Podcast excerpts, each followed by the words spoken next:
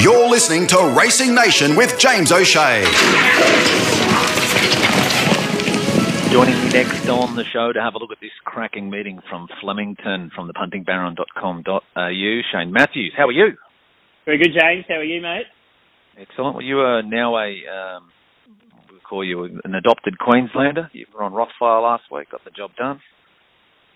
Me too. It was uh, pretty slim pickings other than that, but uh, they, uh, he uh, did the job nicely for us, didn't he, Rothfire? Uh, the race couldn't have panned out. I think we spoke about how the race might pan out uh, on the show last week, and it pretty much panned out exactly. The only thing I was a bit surprised was how much speed Cool and Coolangatta showed. Uh, probably Yeah. didn't expect to have her up outside of uh, Zoo style, but uh, pretty much worked out. We anticipated that Damian Lane was going to either probably sit outside the leader or sit one out, one back with that speed outside of him, and probably worked out well that Coolangatta did keep kicking up, which kept in the Congo three wide, and then that just gave him just gave him a beautiful one out, one back trail, and you could see coming to the turn he was travelling pretty well, and he was strong through the line. I think Rob Heathcote's got some plans to run him in a couple of races at Moonee Valley. There's a bit of a sprinters bonus series Mm. uh, uh, with a fair bit of prize money, but he looks to have come back well. It's good to see. He's a good horse. He's had his problems, but uh, I think, yeah, again, as we spoke about last week, he just feels like he might be starting to put it together. That Stradbroke run was enormous uh, be, uh, before he went for a break, and uh, Yeah. he's clearly come back well. So hopefully, all things being equal, he can uh, push on. And he's, um, gee, they came for him too. I think he's, uh, depending on how you bet, top fluc was 750. Um, but he ended up starting around 550, so a few people got something out of him, and hopefully our listeners did. Yep, that's the name of the game, and let's see if we can get a bit more this week. What a meeting this is. So first of all, thoughts, track, conditions, weather.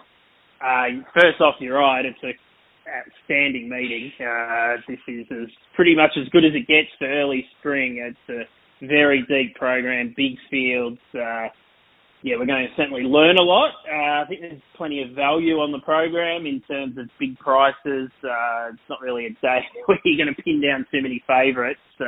You're probably only going to need to find a couple of winners and you'll come out in front. Uh, track wise, it's been beautiful in Melbourne all week, but it's absolutely bucketed down overnight. It looks like there's a fair bit more rain on the radar as we record this on Thursday morning. So the track's currently a soft five.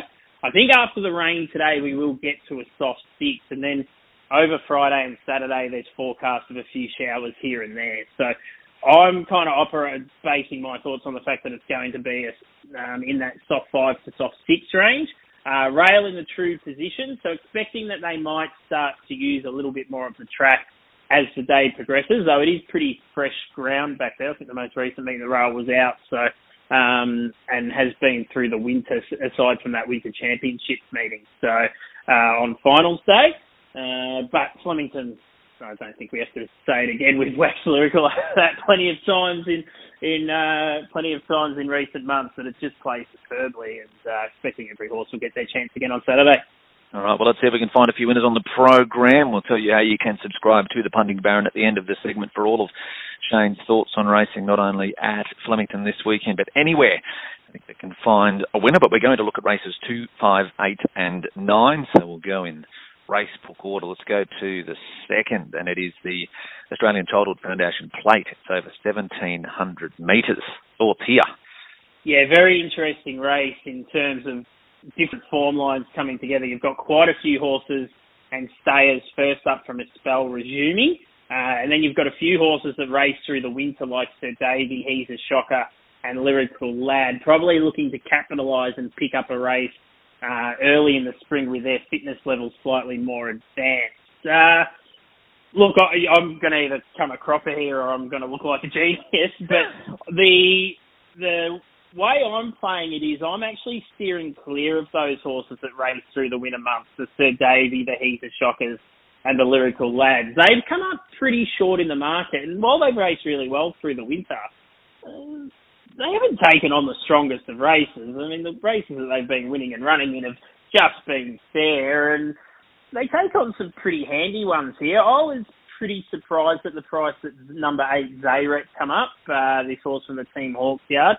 Uh, he's an imported galloper. He's you know shown decent staying potential since being in Australia and run well in quite a few good staying races in Sydney. I thought he did enough first up in the Group 1 Memsie behind Snap Dancer. The way that race was run and one, he really didn't have much chance anyway in the field, but I thought he got through the line okay. He's only been beaten seven and a half lengths. Uh, I thought it was a pleasing return. Uh, this is much easier. Uh, second up, he's won two of four second up. He steps to the 1700 metres. He loves soft ground. Draws gate one with the winkers going on the first time. So expecting Damien Thornton will ride him a fair, fair bit more positively, stepping up to the 1700. Uh, I think he won't be too far off the speed. I thought around the eight to nine dollar mark. He he represented really good value in the race. Uh, I was keen to be with him. Uh, a couple to save on it, double figure odds. It is one of those saves. Young Werther's a very good stayer. Uh, the last time he raced here at Flemington, he was beaten half the length by Incentivise over 2,000 metres. So he's been off the scene for a little while. He races really well though here at Flemington. He went through the line very strongly in a recent jump out at Geelong.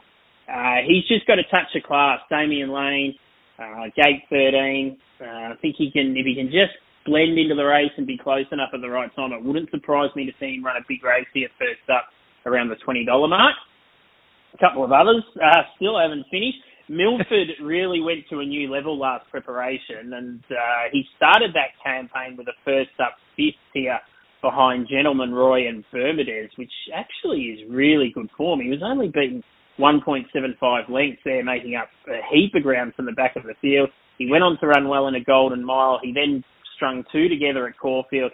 He's jumped out really well. Just get the feeling this horse might be starting to put it together. He went out to the paddock in good form last preparation. Uh, if he improves again into this preparation, he can run a big race here fresh. We saw Mike Moroney um, produce a emissary first up a couple of weeks at Caulfield, so hoping he can do the same again with Milford around the $15 mark. And another one to keep an eye on, he's probably the, the fourth pick, but he's number five, San Huberto. Uh, he's only had a few runs here in Australia, but he's taken on some decent ones in the Geelong Cup uh, back in 2020. He's first up off a long, long break here. Uh, just keep an eye on the market. I thought he got through the line all right in a recent Warrnambool jump out, but uh, his form has been around some pretty good horses. He ran very well in an Australian Cup at his most recent start. Uh, this is a lot easier than that. So just keep an eye on the market with him. Uh, yeah, like I said, it's going to be a race where I'm going to either look like a genius or I'm going to look pretty stupid, but I'm taking on those three horses with a bit of race fitness on their side that are short in the market because I think they come up against some pretty good ones. Uh, mainly Zarek, quite keen on him uh, but definitely want to save on Young Werther and also Milford, but uh, keep an eye on the market with number five, San Huberto. That's your thoughts to the second. What about the fifth? That is the feature of the day at Group 1 level, the Makybe Diva Stakes over the mile at Weight for Age. Small field, but a ripping field, uh, and obviously the main form reference for this race uh, is the Memsie a few weeks ago, won by Snap Dancer, who beat I'm Thunderstruck and Cascadian. I'm Thunderstruck, clearly the most eye-catching run in the race. Uh, you know, hit the line really strongly. Thought he got a thought the race panned out really nicely for him as he got into a nice spot midfield, one off the fence. He was able to blend into the race at the right time, and uh, he just failed to run down Snap Dancer. It was a very pleasing return, though. He races well here at Flemington, so he, he is the rightful favourite, I guess you could say. But gee, short, two dollars forty. Just not sure how this race pans out uh, for him. He just, I can just see him. So I know the small field probably suits. The gate one's probably not as huge a disadvantage as it might be in a big field. But gee, I just see Timmy Clark going to the front on Alligator Blood, and I think he could be pretty hard to get past. He didn't have a lot of luck in the Memsie. I'm not sure it would have made much of a difference in terms of um, in terms of the result, but. I just think this race is going to be run completely different. I think Tim Clark can get complete control early. It doesn't look to be much speed at all. It depends what Jamie Kah does on Mo'unga, but I think she probably might come across and sit outside of him. And I mean, when you're talking about a horse like Mo'unga sitting up outside the leader, you know there's not much speed. We saw Incentivise mm. win this race last year, leading from the front. Um, Timmy Clark's an outstanding front running rider. Uh, I can just see him getting away with a bit of a picnic in front here on Alligator Blood. And given that he's come up double the price of I'm Thunderstruck, you know, they were pretty similar price in the Memsie. I just think at the better odds, I'm happy to take the punt on him and hope that I'm Thunderstruck might find a little bit of trouble in running and uh, Alligator Blood could be off and gone. Uh, not not not dropping off Western Empire. Uh, did back him in the Memsie. bit of a funny run. I thought he got a bit fired up early. Ended up looking like he got into a good spot, but just seemed to hit a bit of a flat spot around the turn before getting going again on the line. Uh, Danny O'Brien's been a master over the years of getting his horses to peak at Flemington, and you know there's a bit of a theory that maybe the Memsie was he was just there for the run, and this is a race that he's going to be a lot more primed for second up if Mo'unga does come across, he looks to land in that one out, one back spot without doing any work. He had to do a little bit of work to get there in the Memsie and just fired up a little bit. So with that freshness coming out of him up to the mile and 1600, he lands in the right spot, probably outside of I'm Thunderstruck. So Damian Lane can dictate a bit to Mark Zahra. Again, around the $6 mark with that in mind, I'm happy to uh, stick with him. Fascinating race. I think the tactics are going to be all important. Uh, but banking on Alligator Blood and Tim Clark getting it right in front, I think they'll be hard to run down and uh, keeping Western Empire on site. Alligator Blood, the one to be with there, but also, as you said, Western Empire to include there as well, the seventh. All right, let's go down to race number eight. Bobby Lewis quality over 1,200 metres, and again, a big field to thunder up the straight. Big field, good field. It's a good field of sprinters engaged here. Uh, bit of a Queensland feel again in this race. Uh, very interested to see the return of Swats That for the new stable. Uh, she's a she's a mare that's always raced very well up the straight. She's raced well without winning. Uh, she now finds herself in the Ciaron Maher and David Eustace camp. Her trials have been well, they've been pretty hard to miss. They've been quite eye catching. She's uh, trucked through the line in both in the trial at Cranbourne and a jump out at Cranbourne. Uh, she looks to have come back really well. It looks a nice race for her. I mean, you only have to go back at her recent straight runs at Flemington. Uh, she's run second to Nature Strip in a VRC Classic. She's run fourth to Home Affairs and Nature Strip, beaten less than two lengths in a Lightning. And she's run fifth to Rock and Horse in a Newmarket, beaten two lengths. Uh, that's pretty good form for a race like this. Uh, just get the feeling first up to the new stable off those two eye-catching jump outs and trials whatever you want to call them. Uh, just get the feeling she comes to play here. Gate five could be a little bit tricky, uh, but we'll bank on Ben Melham to get her into the right spot. And I think if she comes to play here first up, she's going to be very hard to beat. Uh, shooting for gold uh, was a bit of a painful result when it uh, down generation a couple of weeks at Caulfield, and um, jumping on the bandwagon a bit. He just looks really well weighted. Uh, 54 and a half kilos wide draw for Jamie Kah. He'll be better for that uh, straight run in the Aurie's Star behind Serious Suspect and Stage Man. Uh, I think he can run well here. I like the way he chased through the line at Caulfield, and uh, like I said, with that straight run experience, I think he can run well again around the eight dollar mark. Um, and the horse that we mentioned is the Newmarket winner in Rockin' Horse. I thought he was quite good through the line in the Norman Carlyon behind Bella Nipotina. Uh, she, sorry. Uh, second up, we know what she can do down the straight. We saw her in the Newmarket.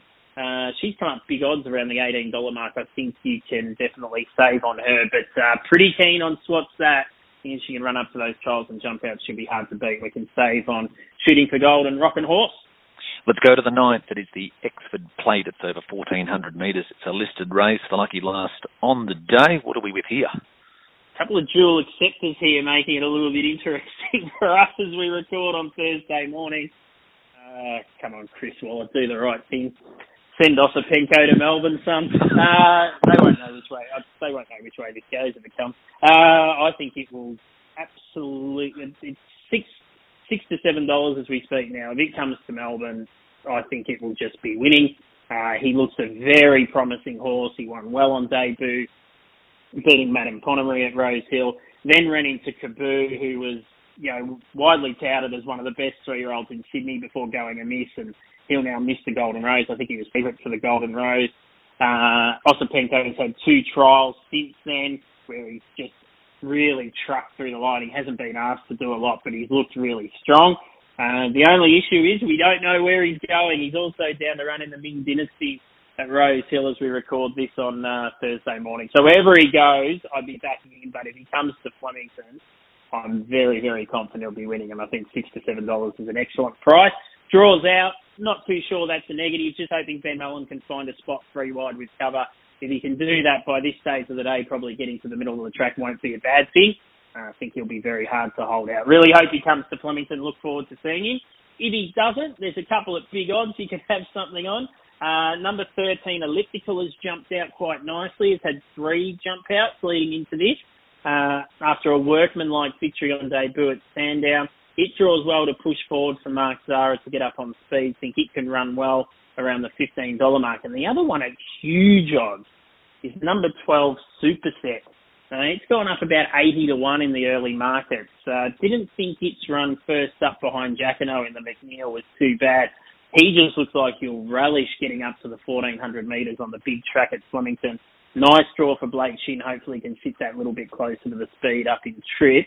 Uh, even if Osipenko does come here, I'll definitely be having something on Superset at the 80 to 1. Uh, I think he's gone up uh, very big odds, so there's one for your roughy punters.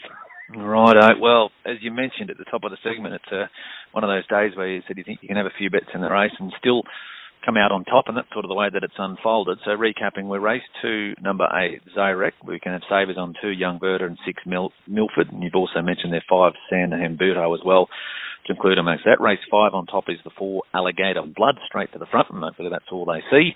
But we can save or include Western Empire, have it on side. Race eight, we've got the 12, Swats that on top. We're definitely to have savers the 13, Shooting for Gold, and four, Rockin' Horse. And then the lucky last, well, as we said again, the Dual Acceptor, but keen with it on top, Osipenko, but saver there the 13, Elliptical, and 12 super set. So I've got a bit of a sense of where this is going, but is Osipenko, if it comes to Flemington, I'm going to look at it two different ways. Well, what's your best bet? Is it Osipenko if it arrives? If Osipenko comes to Melbourne, it's clearly the best race, nine, number seven. If it doesn't come to Flemington, I think we can make Swats that's the best. Uh, just feels like she's really well set up for a first up tilt down the straight, and with seen the Maher and Eustace Kemp do that quite successfully in recent weeks. Uh, and non-successfully, they've had a couple of placings, but their horses have been going well. And uh, I think if that comes to play, she's going to be pretty hard to beat. Race eight, number 12. All right, that's your thoughts on the program. As I mentioned at the top of the segment, you can subscribe now, puntingbaron.com.au. An economical price there as well, and you get all of the selections for, as I said, not only Flemington, but wherever else you think you can find a winner. And there's a few meetings coming up around the corner that I'm sure you're keen to bet into certainly is. Uh, been, been a bit of a lull on the country cup scene uh, in recent weeks. I was actually chatting with someone the other day and saying, geez, where's all the country cups? But they're starting to ramp up again. I know we've got uh, Benalla Cup and Gunbower Cup, a couple that I'll be heading to uh, for country race in Victoria. So looking forward to those and a raft of other country cups as well. Uh, Quick Coleraine as well in Victoria. So uh, looking forward to those heating up. As you said, we're happy to bet there. We've got the SMS service which focuses on that. Uh, it's been pretty quiet recently, but hoping with those uh, country meetings starting to ramp up, we'll certainly be ramping up the betting there. And we've got all the email and website previews for the big meetings, big meeting at Flemington, uh, starting to ramp up in Sydney as well. So there's plenty going on. Uh, coming off a pretty decent day on Wednesday at Sandown, uh, where our new favourite horse S4 was able to win again. Um, but yeah, as, as you said, very economical. Uh, uh, subscriptions start from six dollars a week, or if you sign up for the full year, one hundred and fifty nine ninety five, which works out to be about three dollars a week. And at the moment, it's a great time to sign up because there's plenty happening in racing. So go to puntingbaron.com.au and check it all out. Yeah, that's the place to go, and hopefully we can make a profit this weekend, and that more than covers the subscription. Shane, as always, thanks for joining us on the program, and let's hope we've helped the punters find a few winners. No worries, James. Have a good weekend, mate. Cheers. Join the nation. Racing Nation with James O'Shea.